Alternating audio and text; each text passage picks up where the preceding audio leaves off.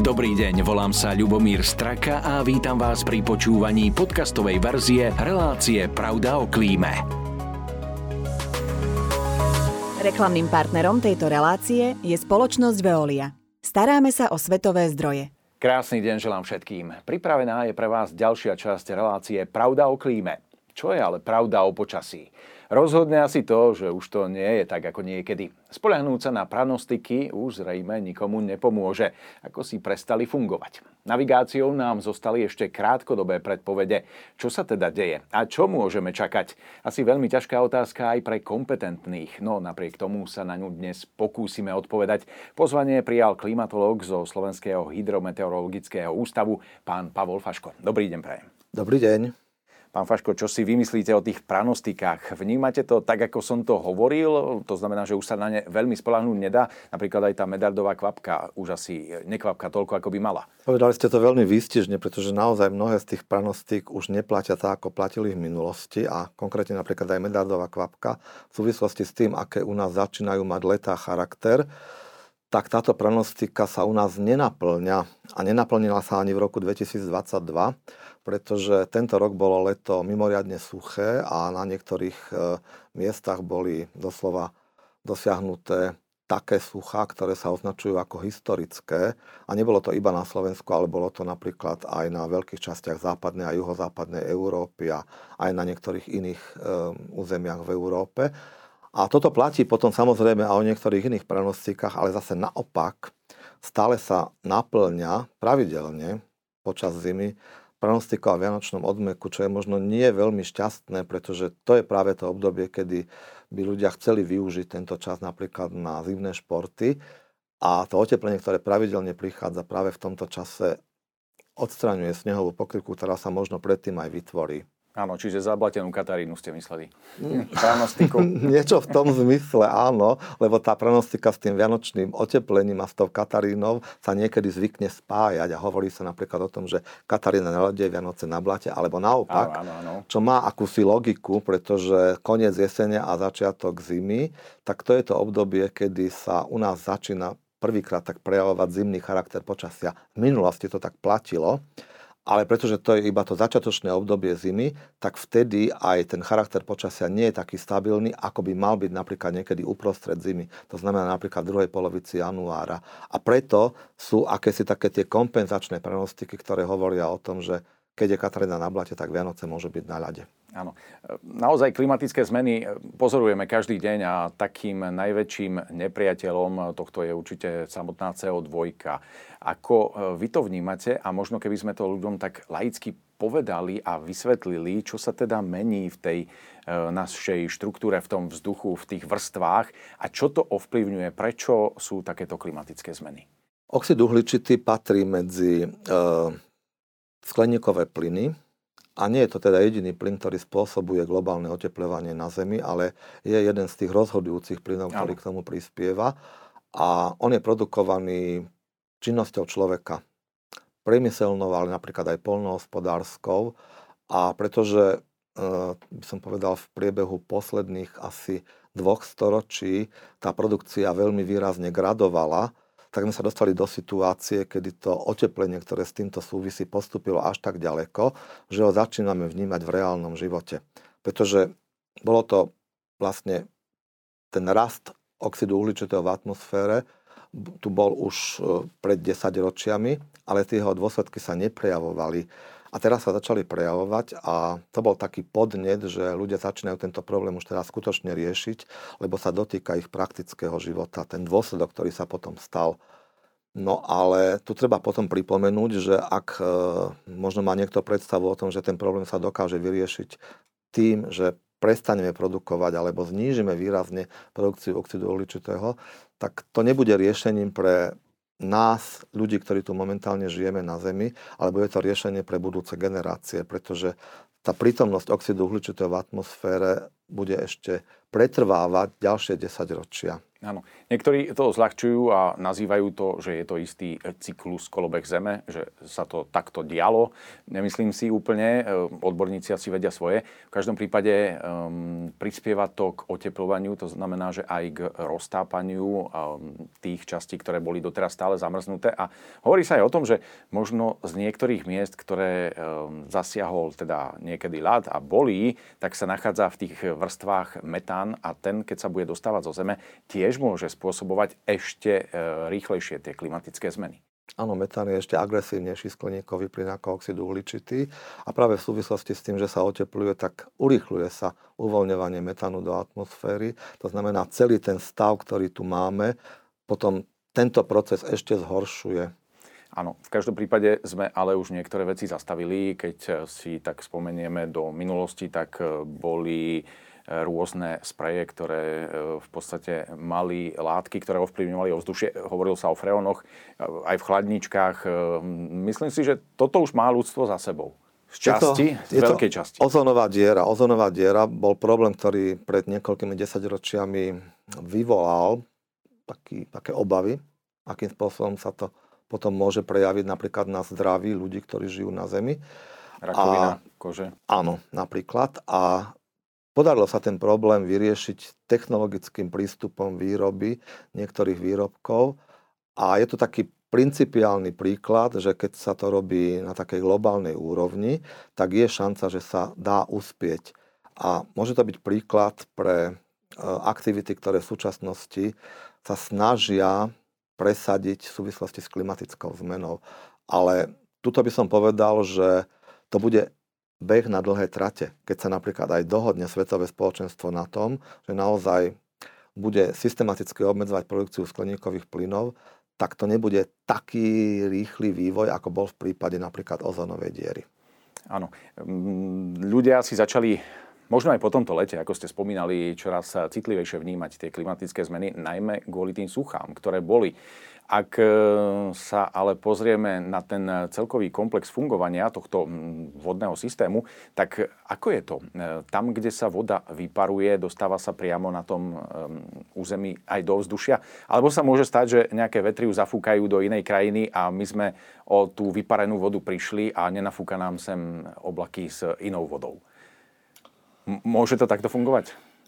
Áno, funguje to tak, ale tam netreba zabúdať na to, že existujú prúdy v atmosfére, ktoré vlastne tú vodnú paru, ktorá v skondenzovanej forme potom je unášaná do iných častí sveta, tak tam nie je zaručené, že keď napríklad v niektorých oblastiach sa tá voda vyparí, takže potom sa ona bezprostredne v tej oblasti vráti aj späť.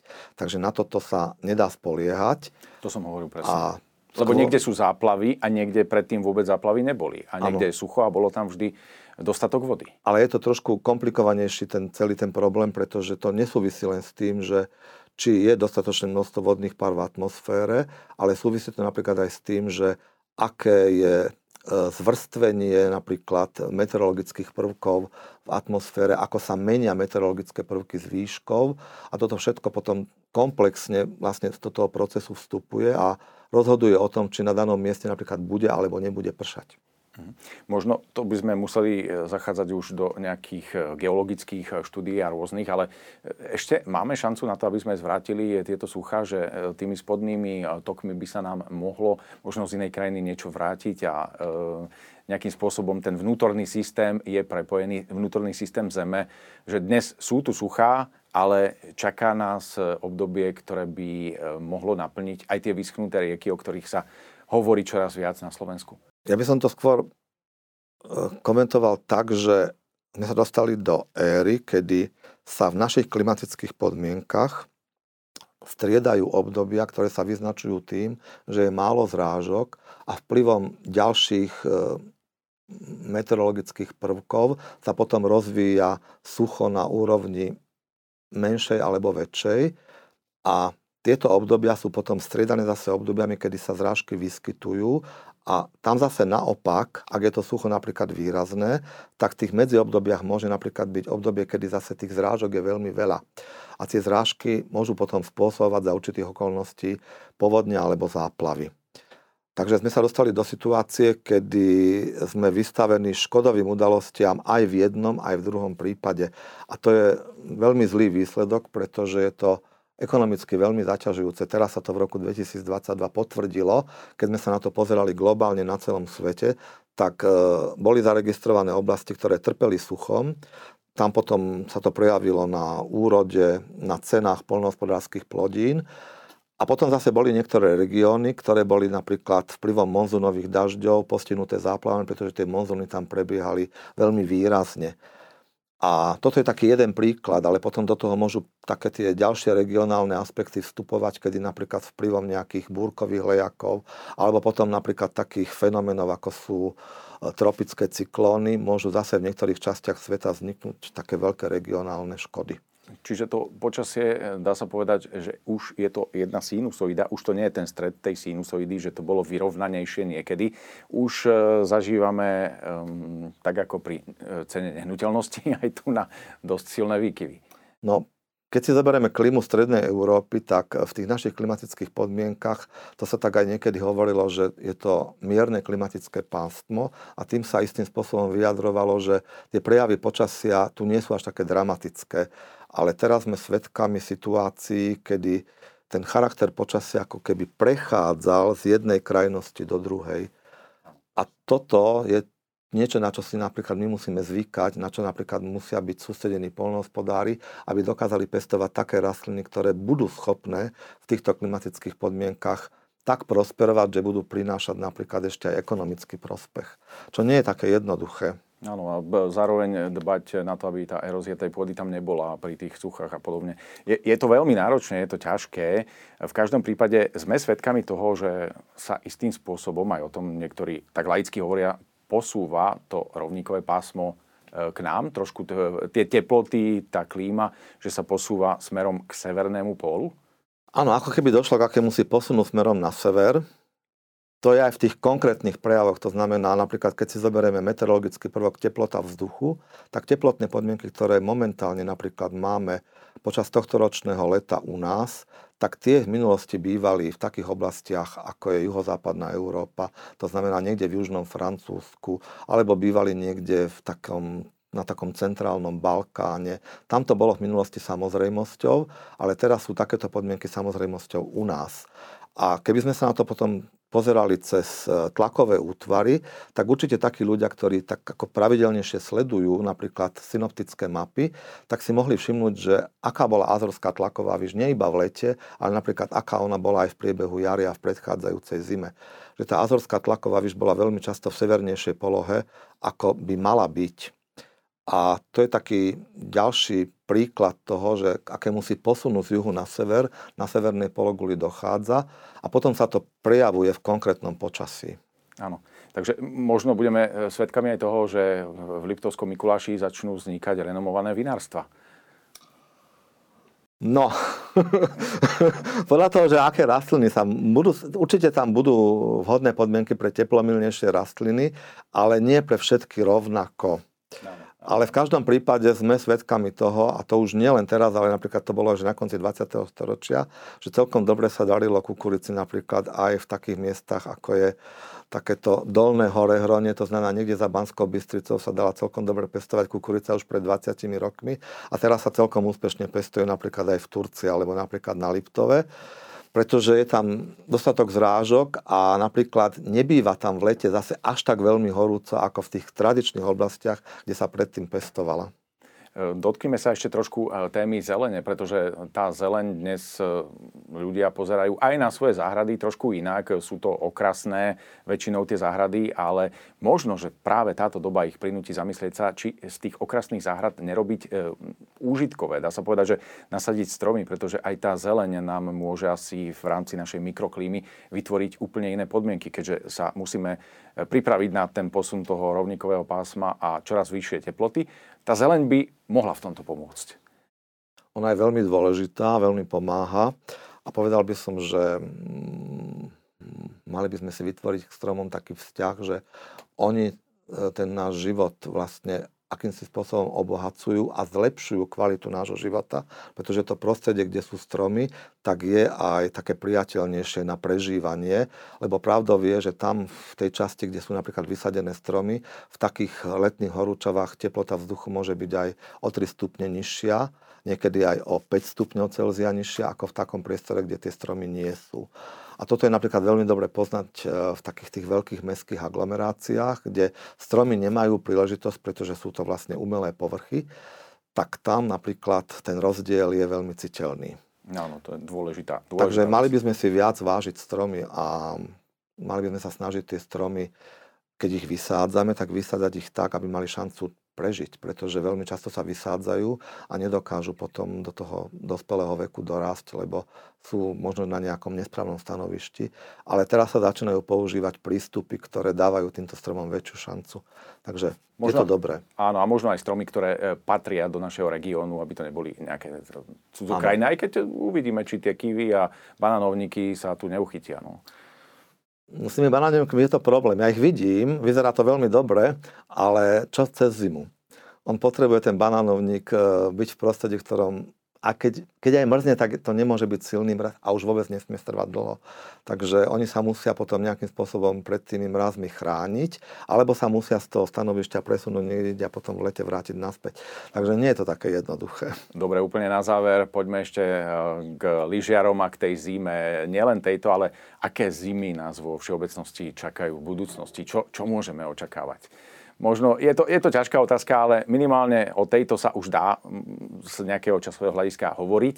Ako to vidíte? No určite to nie je dobrá správa pre tých ľudí, ktorí sa radi lyžujú, pretože z toho, čo sme prežili napríklad od konca 20. storočia, v priebehu 21. storočia vyplýva, že sa budú snehové podmienky napríklad v tom našom regióne, kde my žijeme, ďalej zhoršovať, pretože teplota vzduchu bude stúpať v najbližších 10 ročiach a to bude potom v zime znamenať, že bude pribúdať podiel zrážok, ktoré sú v tekutej alebo zmiešanej forme na úkor tých, ktoré padajú v tuhej forme. To znamená, bude padať menej snehu a čo bude najvážnejšie, že ten sneh sa nebude dobre kumulovať, pretože na to, aby sme mali dobré lyžiarske trate vybudované, tak na to je potrebné, aby tá vrstva snehu bola hrubá. Ale k tomuto práve nedochádza. S výnimkou tých najvyšších polôch, to znamená v tých vysokohorských polohách, teplotné podmienky ešte stále umožňujú, aby tá kumulácia prebiehala dobre a teraz je to dokonca vylepšené v týchto vysokých nadmorských výškach aj tým, že v zime je teraz viac zrážok, ako bolo v minulosti a tam to väčšie množstvo zrážok padá ako sneh. Takže potom vznikajú také paradoxné situácie, že napríklad u nás do nadmorskej výšky 1000 metrov často nebýva snehová pokrývka a potom v tých stupňoch, ktoré sú v úrovni nad 1400 metrov, tak tam potom niekedy toho snehu je veľmi veľa a padajú lavíny. A toto sa deje ešte výraznejšie v Alpách.